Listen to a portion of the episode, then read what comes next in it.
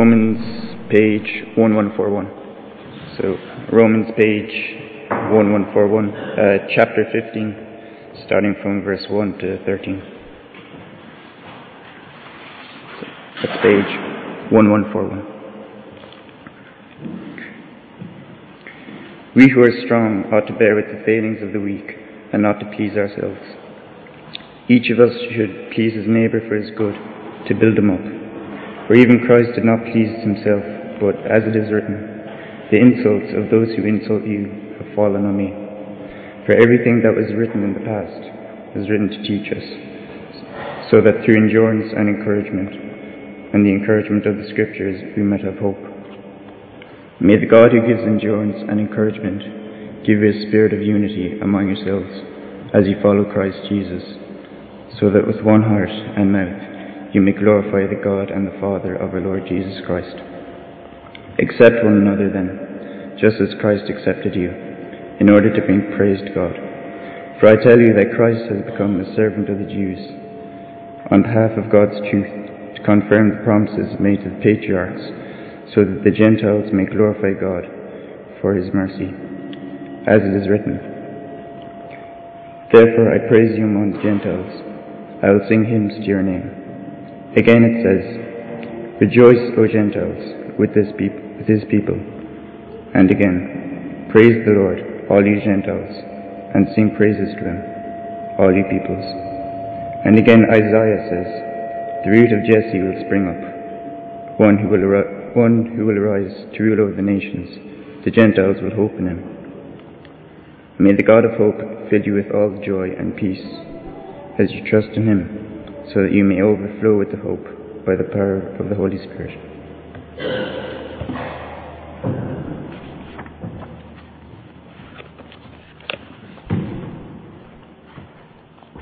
Thank you, Stephen.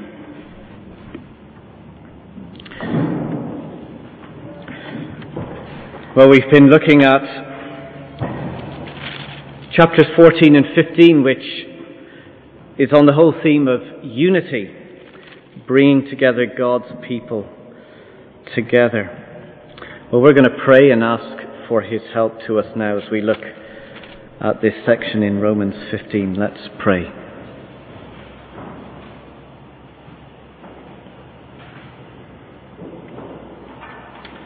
Our Father God, we thank you so much for your amazing grace to us. We thank you for what Christ has done in our lives to bring us together as one people, united under Christ. We pray, Father, for your protection on our unity. And we pray for your ongoing work in our lives so that we work together and live together as your people, reaching out to our community and reaching out to the world. We pray this in Jesus' name. Amen. Well, with the World Cup well and truly underway, we're beginning to get an idea as to who's going to win. It's not going to be England anyway, that's for sure. My money's still on Argentina. Vital to the success of every team is unity. So you can have the most skillful players in the world on your team, but if they're all fighting and arguing and squabbling with each other, they're not going to win anything. But the team that's united, players, coaches, and managers, all working together, they're going to be successful. In the same way, the local church is to be a united team. Under our one true manager, the Lord Jesus Christ, our goal is to preach the gospel, the good news about Jesus Christ, to all people in all places. But to achieve that, if we're going to reach that goal, we've got to protect our unity in Christ. In other words, if we're divided, it's not going to happen. You see, sometimes within the life of the church, we can lose our shape. And we can begin to argue and fight over, if you go back to chapter 14, verse 1, the very end of verse 1, we can begin to argue and fight over what's called here disputable matters. And as we've seen over the last couple of weeks, these are not primary issues of faith like salvation by grace or the authority of Scripture. So, not the primaries of issues of faith, but the practice of our faith. So, some of the things we were looking at by way of example was one person may view Sunday just like any other day, and they can go play sport, they can go to the shops, they can do all sorts of things, but for another person, they must keep it special. For one person, they might be free to have a glass of wine or a smoke after dinner. For another person, they may be not free to do so. Or somebody might say, well, I can listen to secular music, I can watch an 18s movie. Another says, I'm not free to do that. So instead of dividing over these disputable matters, look at chapter 14, verse 13. There's the strong command. Therefore, let us stop passing judgment on one another. Instead, make up your mind. So don't judge each other, but make good judgments with each other.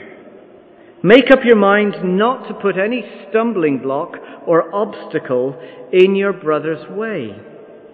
In other words, don't behave in such a way that's going to cause your fellow brother or sister in Christ to trip in their faith and fall. Verse 15. If your brother is distressed because of what you eat, and I don't think we have a problem here with the kinds of things we eat, but so distressed because of your behavior, you are no longer acting in love. Do not by your eating or your behavior destroy your sister for whom Christ died. So rather than pursuing your particular freedoms in Christ, here's a call to protect the unity we have in Christ.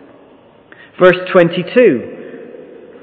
So whatever you believe about these things, whatever your opinion or your view is on these disputable matters, keep between yourself and God.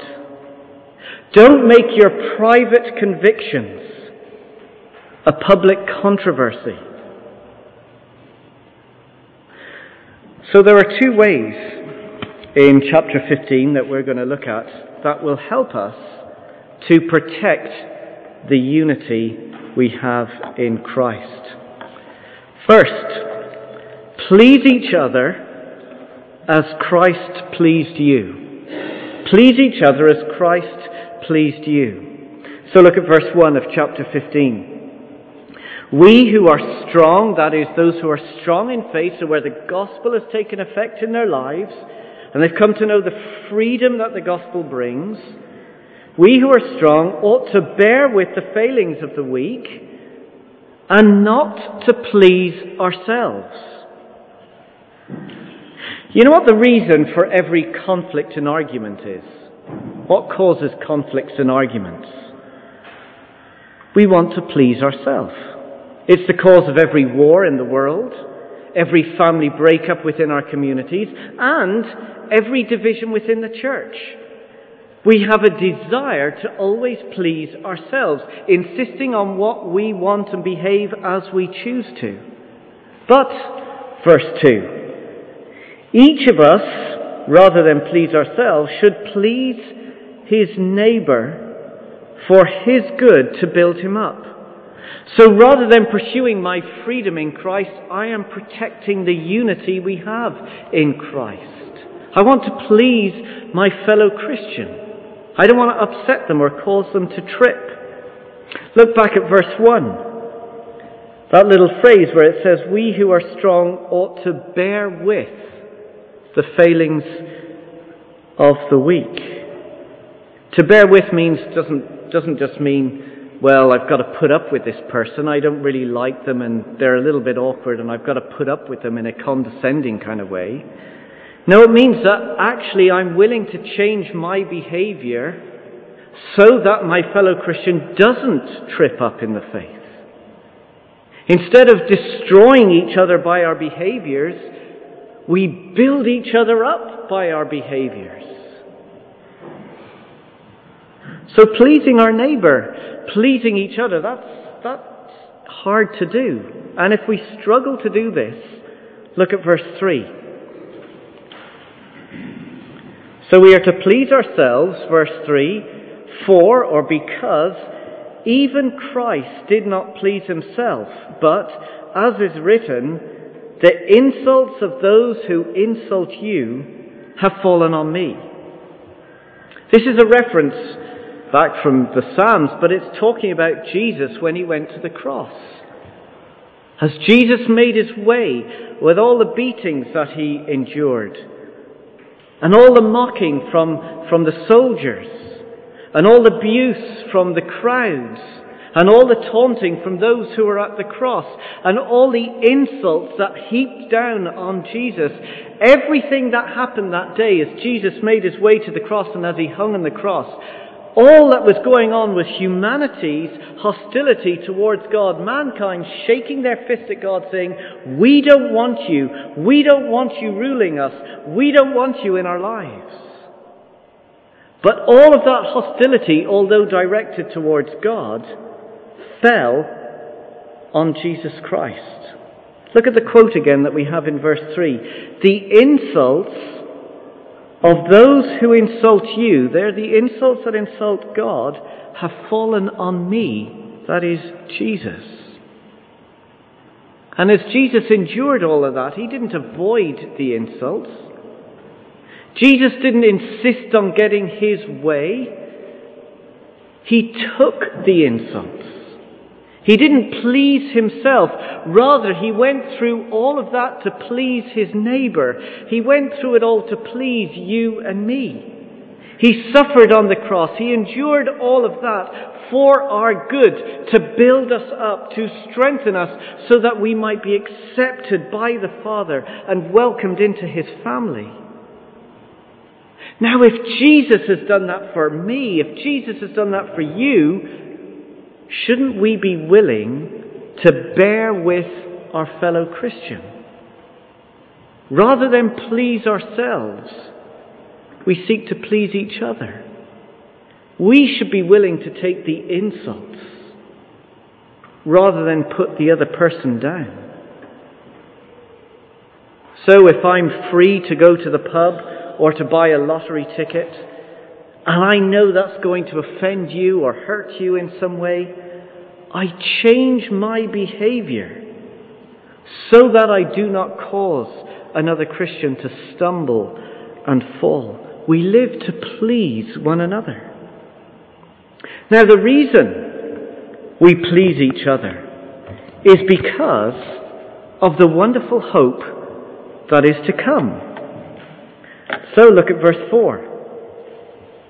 For everything that was written in the past, including the quote there from Psalm 69 we've just read, for everything that was written in the past was written to teach us so that through endurance and the encouragement of the Scriptures we might have hope. Now, let's, let's be honest here, and I think the Scriptures are incre- eh, really refreshingly real with us to say to us, living with each other within the church family is hard work.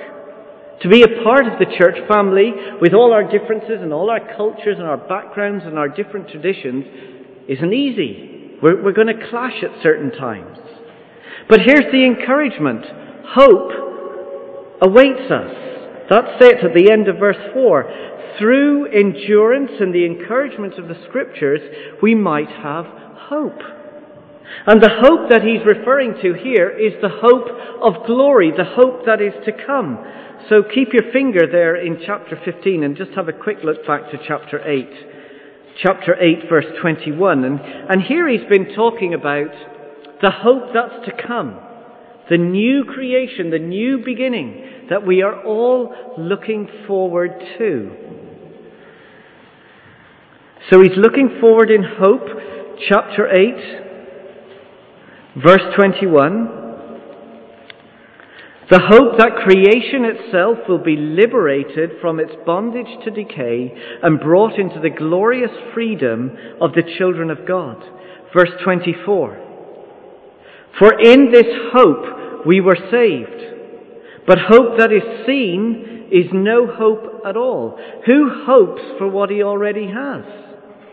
But if we hope for what we do not yet have, we wait for it patiently. Go back to chapter 15. You see, this is the hope we are all longing for. This is the glory we, we all want when everything is going to be put right. Everything in the, in the universe is all going to be put ordered again and, and everything's going to flow right and everything's going to work out right. And in chapter 15 verse 4 we're told that the scriptures give us the hope as we read through the scriptures, they remind us of God's promise in His Word that one day we, His people, are going to be living together with Him in the new heavens and the new creation. You and me together with Him. And when we are together in glory, there's going to be no more disagreements. There's going to be no more disputes. There's going to be no more struggles. There's going to be no more division. Now, if that's what you and I are looking forward to, if that's what's ahead, the encouragement here is, well, why don't we start living it now? This is what we have. This is what we've been given. So as God's people, start living it now. If we're all going to be pleasing each other in glory with all our differences and all our cultures and all our traditions and a whole lot more together, then we can start living to please each other now as God's people. For that's what it's going to be like. And to do that, and to live like that, we need to pray. Look at verse 5. May the God who gives endurance and encouragement give you a spirit of unity among yourselves as you follow Christ Jesus. If we are going to keep together, if we are going to work together, then we need to pray together.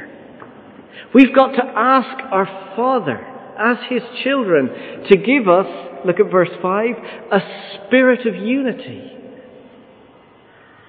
So if you and I have some dispute about, well, how often we should celebrate the Lord's Supper and whether we can do it in our home groups as well as church, and there's a bit of disagreement going on there, well, then we need to pray for a spirit of unity.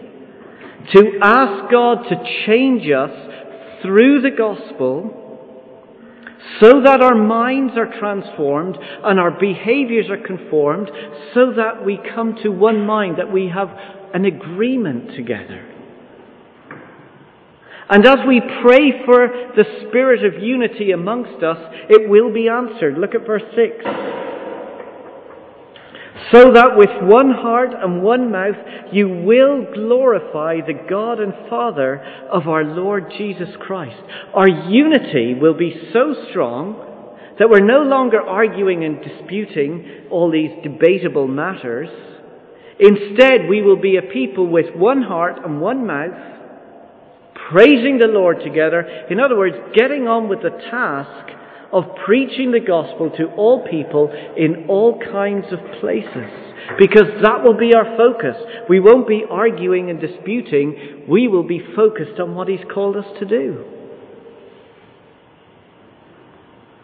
So, first, please each other as Christ pleased you because we are going to be united together in glory.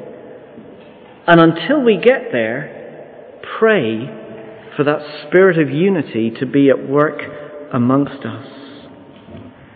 Maybe there's somebody you have on your mind that you need to be praying for, or a situation.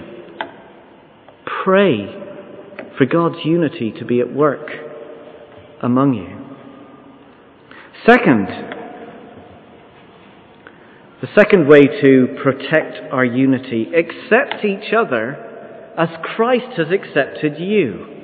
Accept each other as Christ has accepted you. Look at verse 7. Accept one another then, just as Christ accepted you in order to bring praise to God. Now, this whole idea of accepting means that we are to give one another a rich welcome into the family of the church because that is how God has treated you.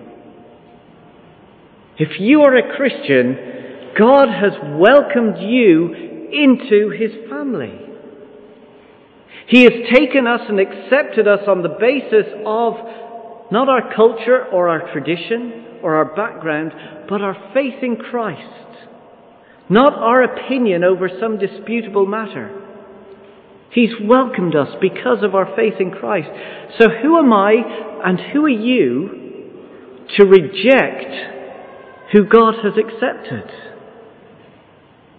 You see, you and I don't actually get to decide who we welcome into His family. God decides that.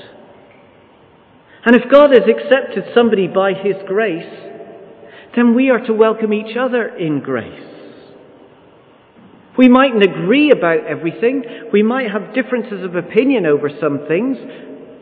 But that doesn't mean to say we don't welcome each other in grace.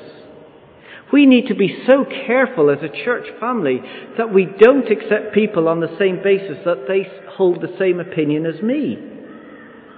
If everybody held my opinion or everybody held your opinion and we only welcomed those kind of people, well, let's face it, there would only be one person in the church. No, we accept each other because Christ has accepted us. And when we accept each other, look at the end of verse 7, it brings praise to God. In other words, it's not just kind of our singing that we're talking about here, but when we welcome each other in Christ, we are declaring to the world around us how welcoming God is. When we're accepting each other, we are proclaiming to the world how God accepts people in Christ. Now, the reason we are to accept each other is because of God's promise of grace to the nations. God's promise of grace to the nations. Look at verse 8. We are to accept one another, verse 8, for or because I tell you that Christ has become a servant of the Jews on behalf of God's truth to confirm the promises made to the patriarchs, so that the Gentiles may glorify God for his mercy. Now that's quite a mouthful, isn't it, to try and work through, but, but let me try and put it this way. God had promised the patriarchs, he had made a promise to Abraham and to his children that he was going to send his saving king, the Lord Jesus Christ. And his coming, when the Lord Jesus was to come into the world, he was to welcome and he was to save not just Jewish people, but all kinds of people from all kinds of nations and all kinds of backgrounds. He was going to welcome in the Gentiles too. Because God, by His grace, longs to welcome and accept people in all kinds of places. And so we're given all these different quotes from the Old Testament to remind us of God's promise of grace to all these different kinds of people. So look at verse 9. Therefore, I will praise you among the Gentiles. I will sing hymns to your name. God's desire and longing is that the nations would be included and that they would join in the praise and celebration of God. And there is great rejoicing when all the people come together. So look at the theme of, of rejoicing and praising that's going on as these people are brought together. Verse 10. Again it says, Rejoice, O Gentiles, with his people.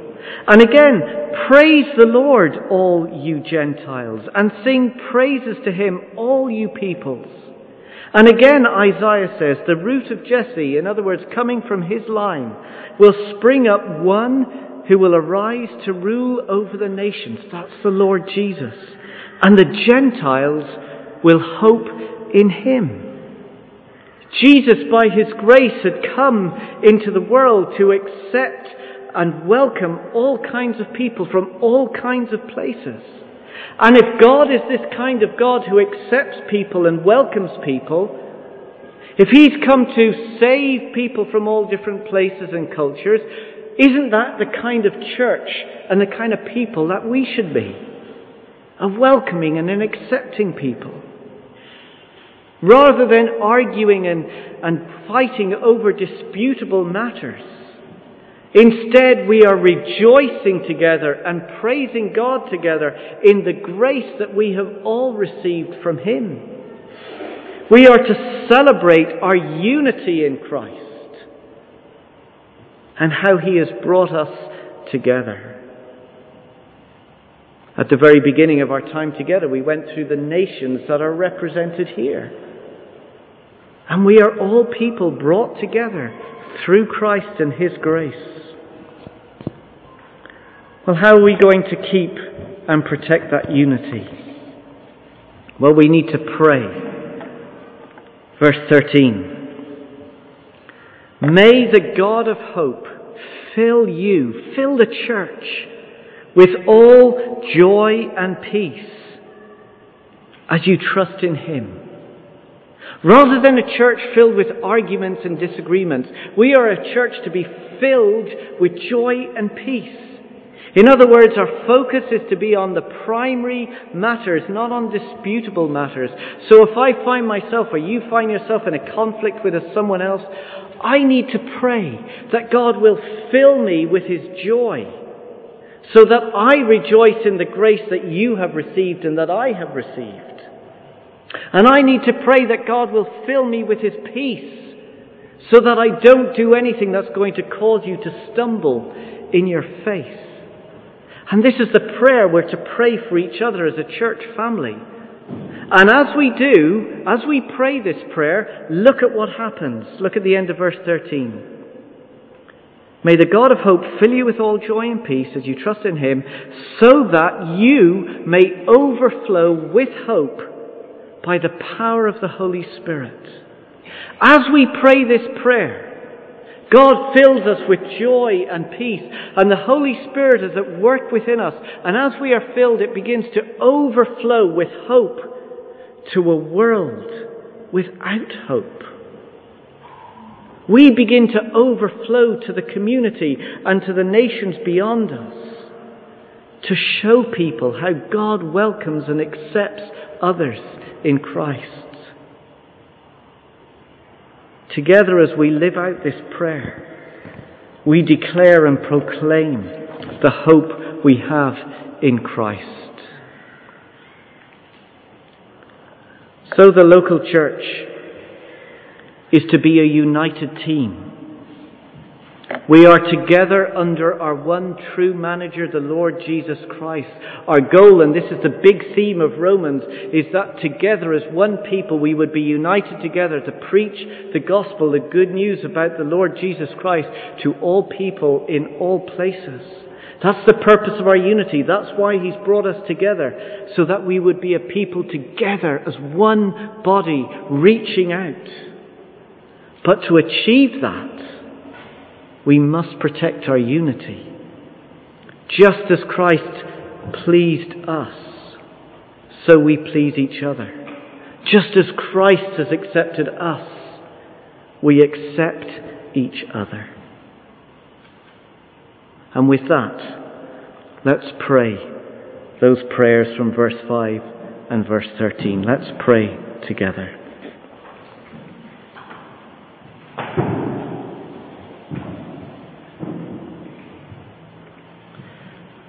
May the God who gives endurance and encouragement give us a spirit of unity among ourselves as we follow Christ Jesus. And may the God of hope fill us with all joy and peace as we trust in Him, so that we may overflow with hope by the power of the Holy Spirit. We ask this in Jesus' name. Amen.